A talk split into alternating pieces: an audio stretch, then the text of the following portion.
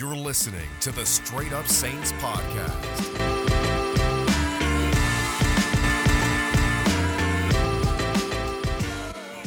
What's up, Who Dat Nation? Welcome back inside another episode of the Straight Up Saints podcast. It's your host, Chris Vogel. Make sure to rate, review, and subscribe to the podcast on iTunes. Straight Up Saints. If you haven't already, please do that. Now, the Saints are heading into a pretty important game in terms of in terms of NFC playoff seeding, um, a statement game perhaps, and that's against the Chicago Bears, who, although they haven't looked pretty, then they haven't looked great. They're five and two, and they're a winning football team, uh, and they are currently in the playoff picture. Um, now, I want to get into the three keys to that game later in the episode. I'm going to talk about why this needs to be a get right game for the defense.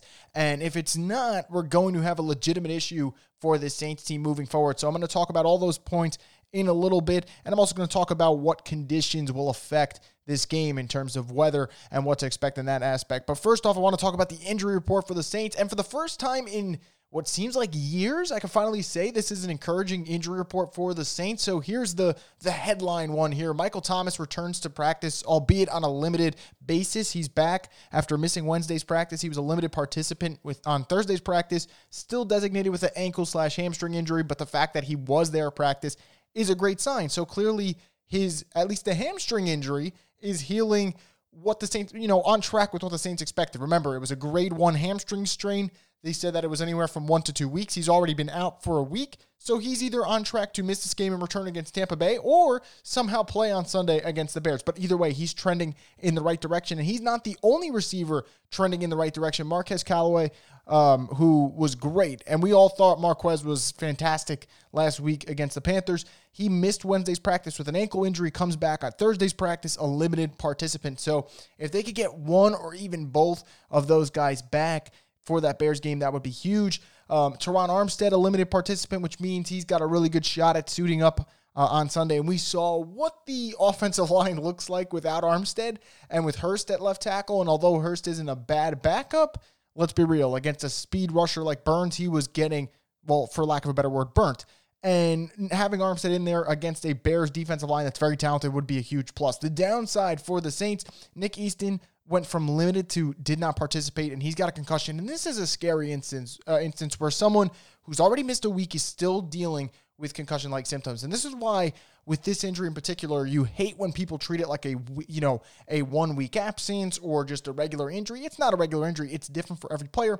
You know, for let's say Ryan Ramczyk's case, he got a concussion. He came back for that Chargers game Monday Night Football. For Easton's case, he's probably going to miss a second game now, depending on what his uh, you know his status during when uh, Friday's practice, excuse me, is. But obviously, that's a tricky situation. If he has to miss it, the Saints will find a way to roll without him. Now, before I talk about Michael Thomas and what his return might be, and and whether or not I actually think he's going to play in this game, I want to talk about the Bears injury report as well, and go into enemy territory with this one. This is a loaded, and I mean loaded injury report for the Chicago Bears. And if, as if, you know, things weren't already going south with the way they played on Monday night against the Rams and having a short week, they got some injuries here. And the main one is Allen Robinson, still in concussion protocol. He has not practiced at all this week. He missed Wednesday's practice and he missed Thursday's practice. He's not the only big name, though, for the Chicago Bears who's been missing practice. Khalil Mack, that's right. Khalil Mack, one of the best pass rushers in the National Football League, out during Wednesday and Thursday with an ankle injury. Look, I think you'd have to see Friday's status before you start celebrating and popping off streamers that Khalil Mack's going to miss the game because he is a tough SOB. And I think Khalil Mack's one of those guys, even if he doesn't practice, he still might be listed as questionable. Like he would need to be seriously hurt to miss a game of this magnitude. Um, another guy worth paying attention to, and from what I've gathered around the Bears circles over there, it seems like he's not going to play Cody Whitehair. He's missed the last two practices with a calf injury. He's the starting center for the Bears, and the Bears O line has been atrocious to begin with over the last couple of weeks. So for them not to have White Whitehair, that would be a big absence. You also have Cordarrelle Patterson, who's missed the last couple of practices. You have Cole Kmet, the talented rookie from Notre Dame, that has been a limited participant. Um, and then you even have Eddie Jackson, the all pro safety, a limited participant. I would expect him to go, but he did tweak his knee against the Rams on Monday night. So, again, a short rest, uh, a team on short rest, which is also short-handed. Uh, not a great formula for the Chicago Bears. But for the Saints, going back to their injury report, Michael Thomas, what it would mean if he plays, I think the most important thing, and it has nothing to do with football at all, Michael Thomas playing from a psychological standpoint and a mental standpoint would be good for this Saints team. They've had to deal with a lot of crap over the last couple of weeks, both true and false, mostly false, coming from the man Mike Florio. And it's got to be frustrating as a team who's four and two. You're in the race for a playoff spot. You're ascending, obviously. You're winning three straight.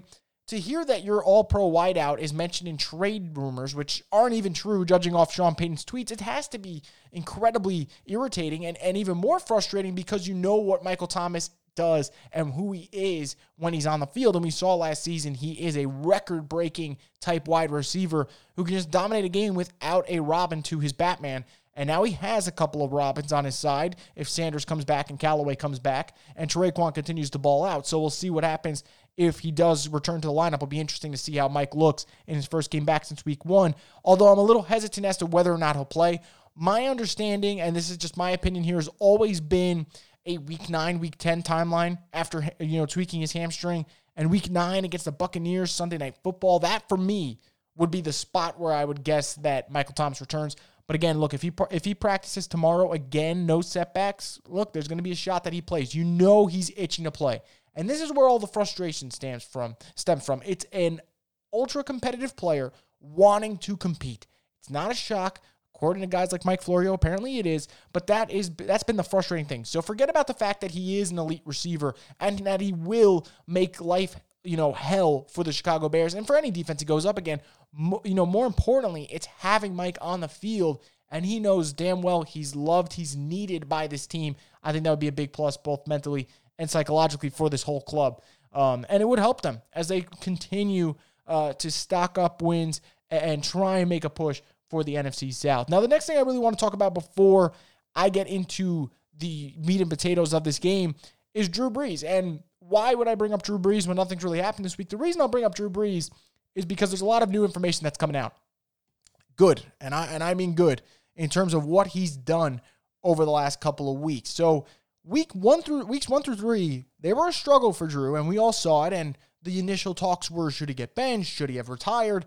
all that nonsense because apparently in today's society we can't give an aging quarterback without his best receiver and without a full offseason some time to get back into rhythm when by the way he's probably the best rhythm passer we've seen in the league and if he's not in rhythm then what exactly is he and Drew is not one of those guys who can just change his schedule on the fly he's a very organized you know oriented person and to completely have the offseason change and, and not have a full OTA, not have a full training camp, not have preseason games, it affects how you play. So, weeks one through three, Pro Football Focus graded him the 29th best quarterback in the league.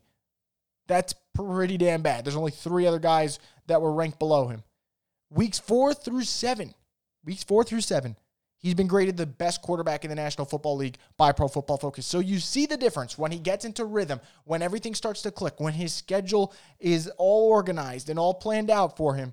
You see what happens with Drew. He can still play, he can still sling the football. Another thing I really want to talk about real quick in terms of whether or not he can still compete. This was for me fascinating.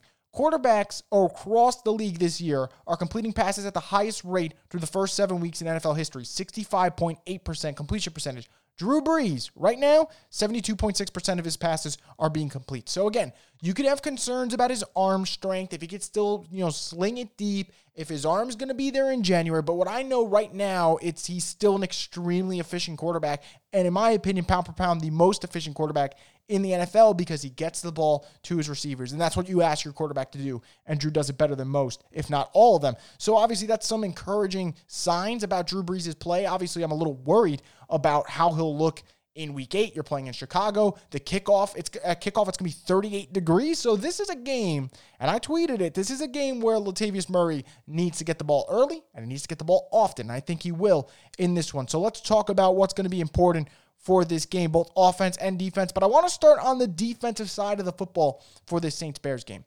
This has not been a good year for the Saints defense. I think I'm being very polite in saying it hasn't been a good year for the Saints defense. They've been giving up points at an alarming clip, and they've been giving up points in a hurry in terms of their defense is not on the field very long, but they're giving up a lot of points. And what I mean is the Saints dominate, and I mean dominate the time possession against the Panthers.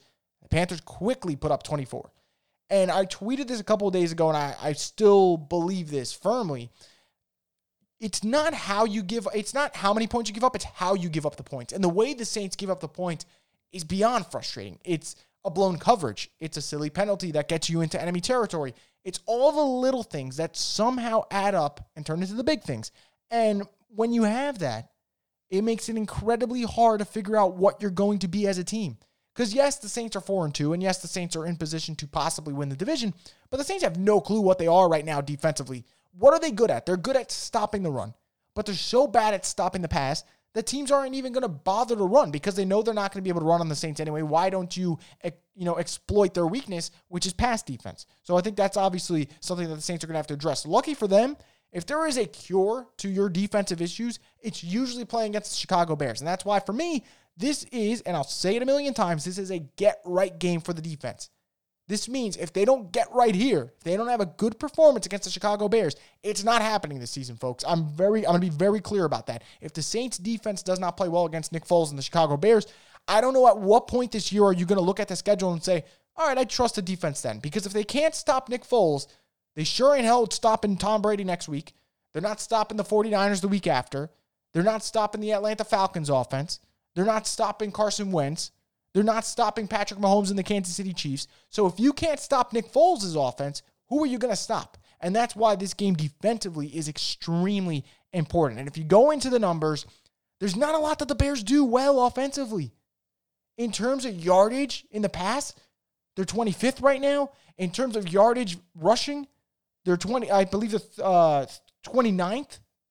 I mean, this is not a good offense at all. This is a bad rushing offense. This is a bad passing offense. The offensive line is is just not good. They're flat out not good. And they don't have that many playmakers. Their best playmaker is probably not going to play in Allen Robinson. So he's gone, let's say, for this game. At, at least it looks that way as of this Thursday night. Tarik Cohen's been out for the year because of a torn ACL. So there's another playmaker who gave the Saints some fits last year, for the exception of, you know, Eli Apple and Gardner Johnson clowning about his height. But He's, he's a good playmaker in the receiving game. So you take away Cohen. Allen Robinson's probably not playing. So you're going up against Jimmy Graham or whatever is left of him. You're going up against Anthony Miller. You're going up against Cole Kmet. You're going up against uh, Mooney, the talented rookie who has been pretty good. I will give him that. Darnell Mooney has been a solid playmaker for the Chicago Bears. But other than that, they're not really explosive offensively. They don't use Ted Ginn. He's Ted Ginn. He's not even really good anymore. Um, if I'm going to be honest with you guys. So, what part of this offense for the Bears scares you? And I know, you know, your instant reaction is, well, what part of the Saints defense is giving you confidence? What I saw on Monday between the Rams and the Bears, it gave me enough to say this Saints defense better be good on Sunday. And if it's not good, we have a serious issue that we're going to address on Monday. But I think this is the game where the defense steps up. The Bears can't run the ball, and the Saints already stopped the run well. So one dimension is already taken out before this game even starts. And I know people like to say you don't know until you know. David Montgomery has struggled against bad running defense, rushing defenses. So why would he do well against one of the best rushing defenses? The Saints right now are ranked four in the league in that department. I don't see it happening. And now you're having protection issues with Nick Foles. Your starting center is not going to play. The Saints defensive line is actually getting better now that Marcus Davenport's in. No brainer there. They should be able to get pressure on Nick Foles in certain situations. And what remind what you know, I have to bring this all back and, and tie together in terms of why this Bears offense is struggling. I remember watching, I believe it was Kyle Brandt from NFL Network earlier this week, and he brought it up, and I agree with him. It's a legitimate thing when you watch the Bears offense, they struggle to get short yard, to, you know, just get a couple of short yards here and there. For them to get four yards, it seems like a, a huge accomplishment because this offense right now is just so limited. Everything is a is a war and a battle in itself. Every single play for that team, and the Saints again. I've said it a million times. It's not a they don't have talent issue. It's they're making stupid mistakes issue. So the talent's there. And I think against this Bears offense, which, like I said, is not good in the pass, is not good in the run, is struggling to protect their quarterback who isn't even mobile. And if you look at the Saints' history, they have a good, I would say Dennis Allen has pretty good history against Nick Foles. He's not good against a lot of quarterbacks, but Nick Foles happens to be one of the ones he is good against. So this works out for the Saints' favor in a cold game where they should play well defensively. They're healthy on defense. Janoris is back. Lattimore's good. Davenport is back there's no excuse now for this defense. You have to play well here. And what they need to do is set the tone from the beginning. And I'll talk about that later on in my three keys, but set the tone in the beginning. A lot of the issues for the Saints over the last couple weeks has been the the defense starts off slow and in the second half they look great. But you cannot constantly rely on a second half surge. That's not the way this league works because eventually it's going to bite you in the ass. It worked against the Panthers, it worked against the Chargers.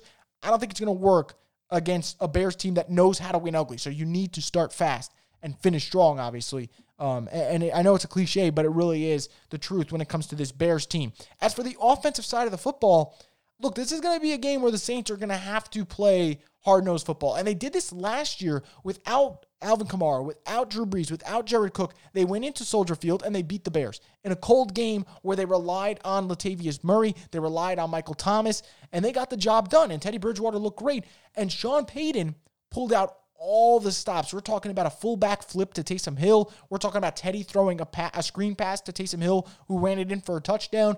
He pulled out a lot of interesting plays to really manhandle what is and what was and still is a talented Bears defense. So offensively for the Saints, I think you have to stick to what you've been doing. Continue to run the football, which they've been doing, and I, really liked what I saw against the Panthers. Uh, the Saints gave the ball 14 times to Kamara and uh, 11 times to Murray. That those are good numbers. Those are good numbers for me. I know people don't want to hear it, but if the Saints run the ball 25 times and throw it 35 times, I like that. I'm cool with that with that uh, with that split in my opinion. So, can the Saints continue to do that? Maybe run the football a little bit more because it's going to be 38 degrees. You're going to have a 41 year old quarterback in the cold in Chicago. You're not exactly airing this football out anyway. So I think this is a game where you rely on the run. I think this is a game also where you use guys like Taysom Hill. I mean it. And I said this last week, I'll say it again. I like Taysom Hill as a receiver.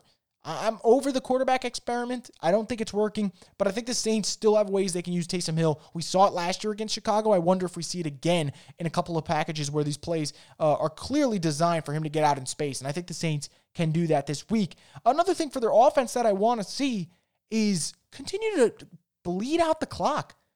This this Bears offense that I talked about, and they have struggled, and I mean struggled.